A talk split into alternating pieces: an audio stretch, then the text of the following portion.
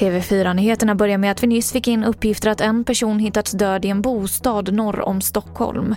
Enligt uppgifter till Aftonbladet så fanns det brytmärken på bostadens balkongdörr när polis kom till platsen. Bostaden har spärrats av och kriminaltekniker har kallats till platsen. En förundersökning om mord har inletts. Regionerna hade inte tillräckligt med resurser för att möta de behov som coronapandemin krävde. Det här säger Folkhälsomyndighetens generaldirektör Johan Karlsson i en intervju med Ekot. Och han vill se en omfattande diskussion om hur de 21 regionerna fungerat.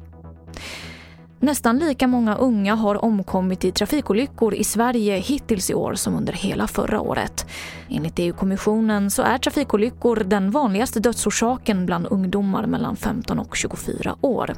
Och ofta så beror olyckorna på att föraren tappat kontrollen över bilen eller är berusad. Maria Kraft är trafiksäkerhetsdirektör på Trafikverket. Med eh, alkohol och droger då då raseras väldigt mycket för då är det inte bara så att du blir en sämre förare, då är det ofta så att du inte har bälte på dig, du kör fortare. Och det var det senaste från TV4 Nyheterna. Jag heter Emily Olsson.